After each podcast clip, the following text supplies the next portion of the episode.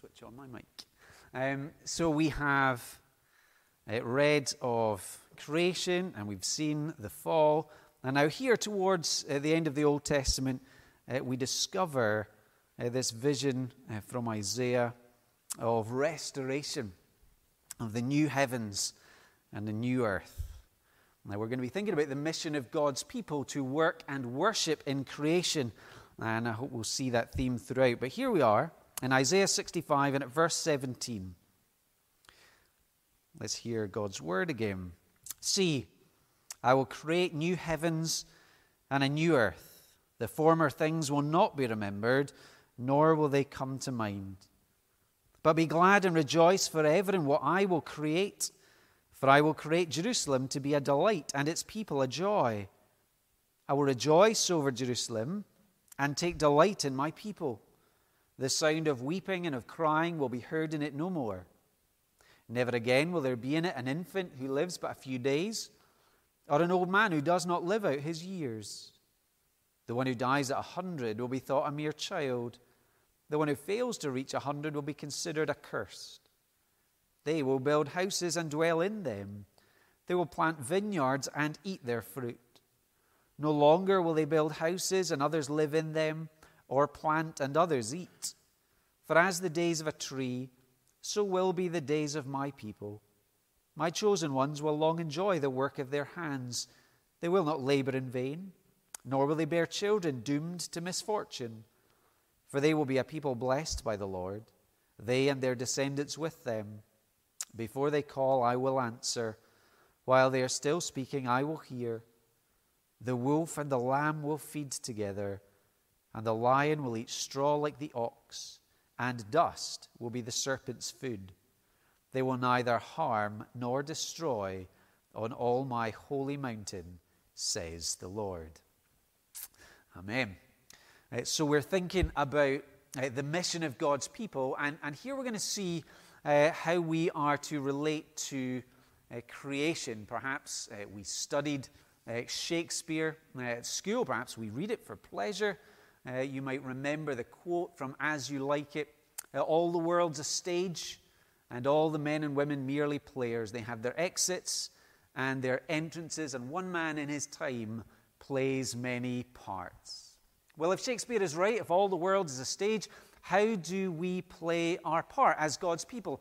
How do we live out our days within God's creation, and how do we relate to God in his creation? So tonight what we're going to do is we're going to sort of fly through creation history, beginning at the beginning, ending at the end.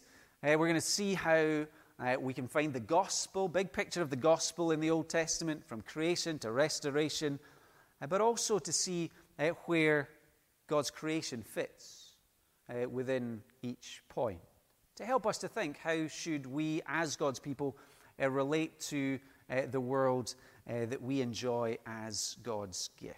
So let's begin in the beginning. Let's go back to Genesis 1 and think about creation, and to think about work and worship in the garden.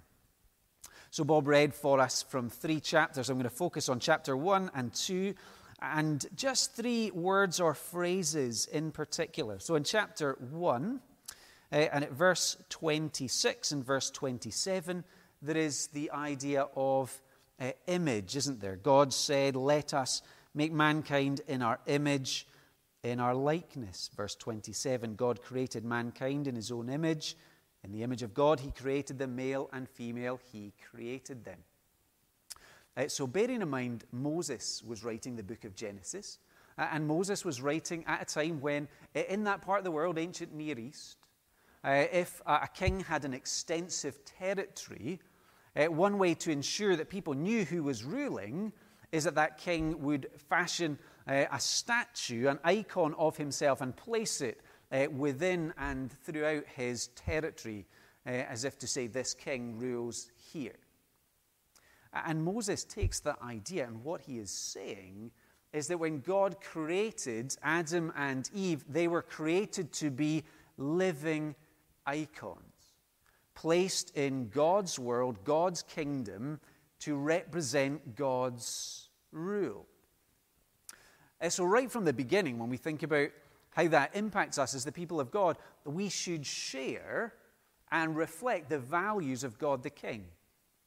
So we just sang Psalm 145, or a section of it, and within that psalm we discover many of God the King's qualities, his compassion, his kindness, his goodness, his righteousness, his protection.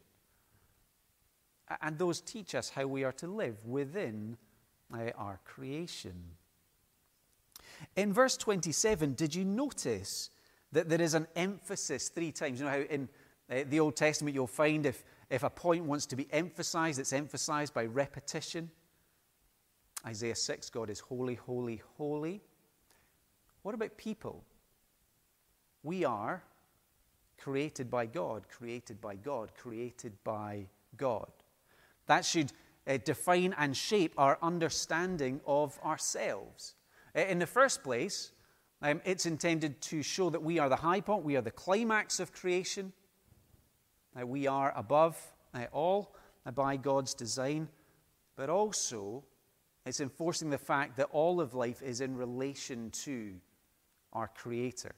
And of course, when we get to the fall, we see how things begin to go wrong.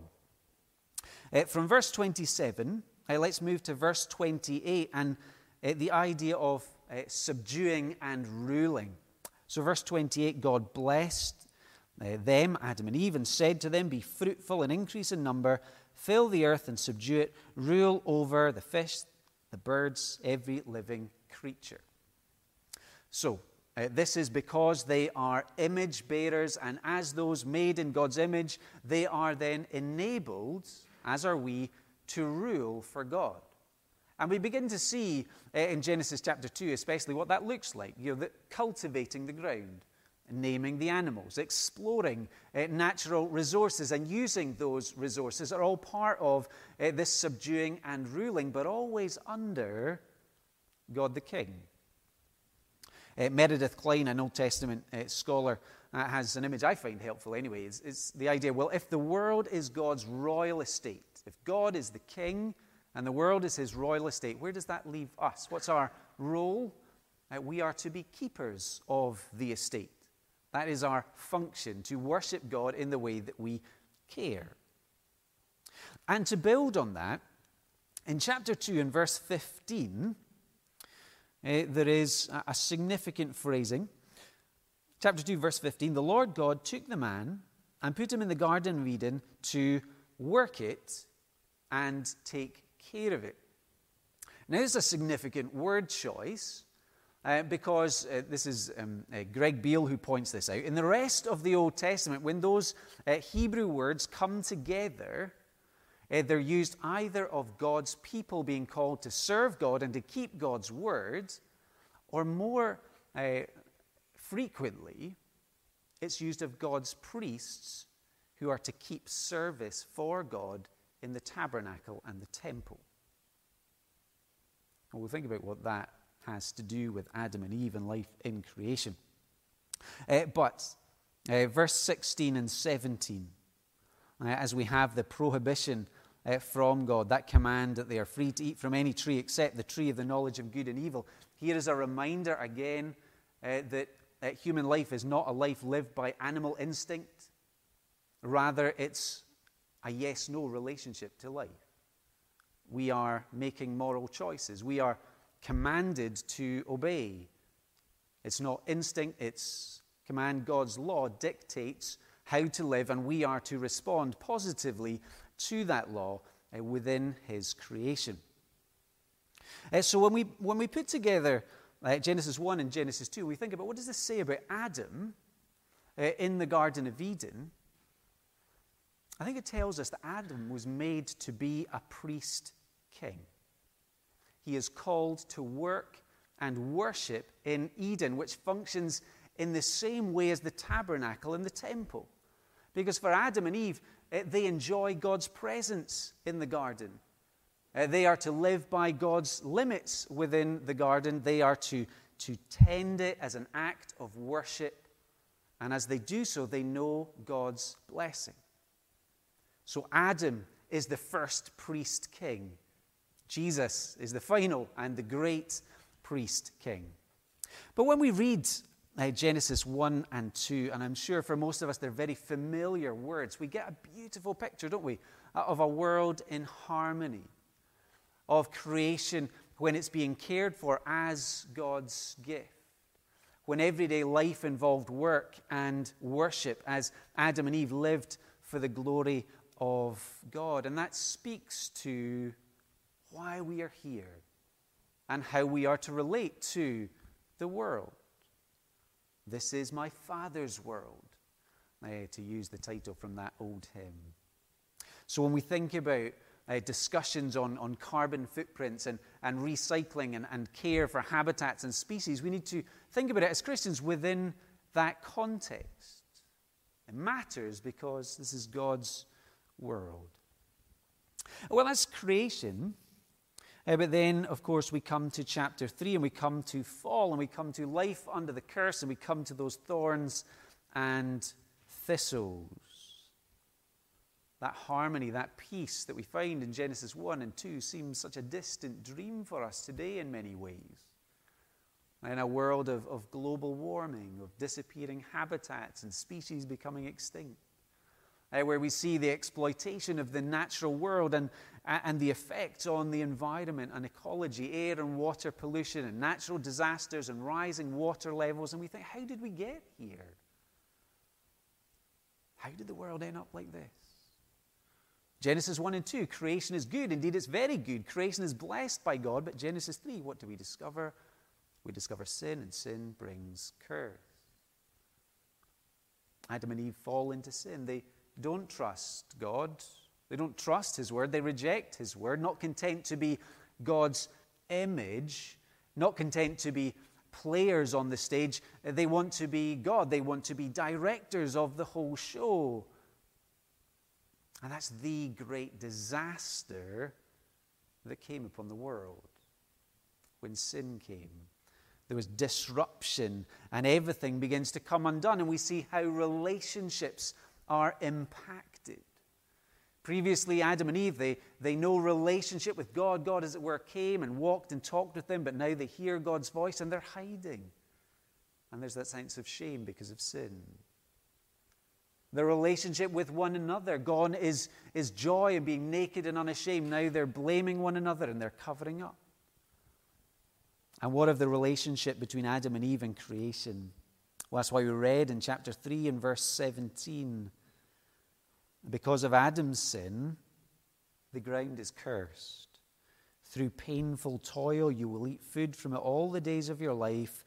It will produce thorns and thistles for you. Picture of frustration and difficulty. To borrow for a moment from the New Testament image, Romans 8, creation is groaning under the curse, and human sin is the cause. Now we're told that creation is longing to be redeemed from that curse. And the hope of creation lies in a renewed people of God and a restored heaven and earth, and we'll get there shortly. But it's important for us to recognize there are things that we, as Christians, we share with environmental campaigners, we share with organizations that care for birds and nature and want protection of habitats and good practices. We recognize there is a human cause to the environmental crisis. It's there from the beginning, but that sin continues.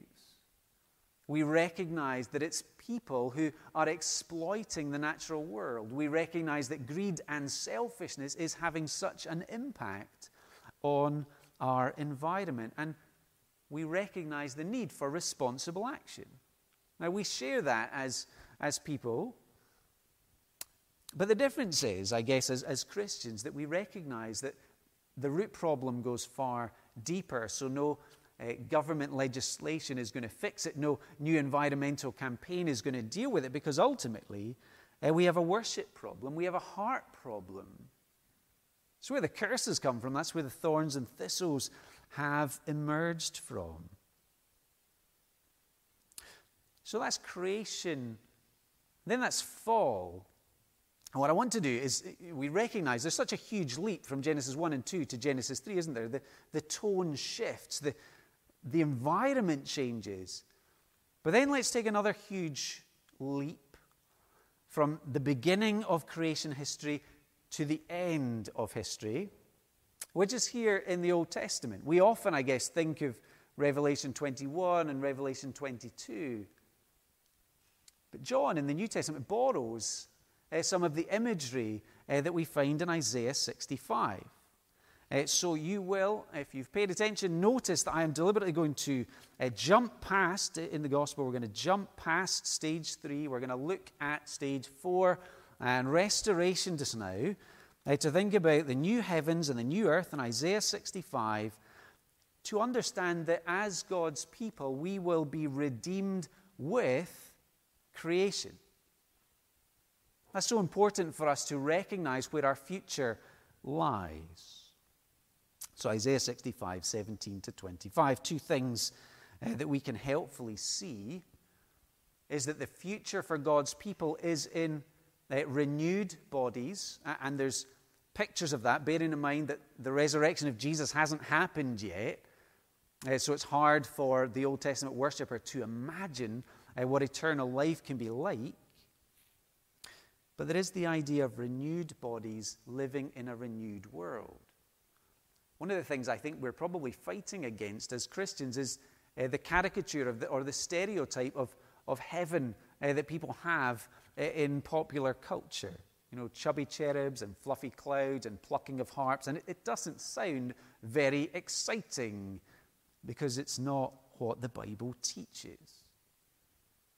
So we need to understand that the future for God's people at the return of Christ is a glorious return to the world we all want. There is nobody on this planet who would read Isaiah 65 and say, do you know what, that's not a future for me. That's not the kind of life I want. That's not the kind of hope that I want to have. And it's crucial in the way that we communicate the gospel that we recognize that Jesus doesn't just give us hope for today, and he does, but he gives us hope for eternity as well. Hope for a life beyond death, and hope for a renewed and eternal life. So we come to Isaiah 65, and this is really the highest view of the new heavens and the new earth that you're going to find in the Old Testament before Jesus is resurrected in the New Testament. That brings more revelation from God. So what I want to do is to just look at this as a catalogue of beautiful images, hopeful images for us. You know, sometimes life is hard. Often life is hard. There is suffering. There is trial. There is busyness. There is exhaustion. And sometimes we need to lift our eyes above and beyond to see what waits for the people of God. So let's do that. If you have your Bible, let's begin by noticing the promise of renewal in verse 17. See, I'll create new heavens and a new earth. The former things will not be remembered, nor will they come to mind. The former things of sin, of curse, long gone. Renewal. There is joy in the new creation. Be glad and rejoice forever in what I will create. Not just a little joy, but eternal joy. For I will create Jerusalem to be a delight and its people a joy. So there's joy for God's people, but there's also the joy of God here as well. I will rejoice over Jerusalem and take delight in my people. Heaven is a place of joy, and that joy isn't just for us. It's the joy of God at being with his people in the new heavens and the new earth. And there is life, continuing verse 19 into verse 20. The sound of weeping and of crying will be heard in it no more. Never again will there be in it an infant who lives but a few days, or an old man who does not live out his years. No pain. No tears, long life. By the time of Revelation and after Jesus, this becomes a picture of eternal life.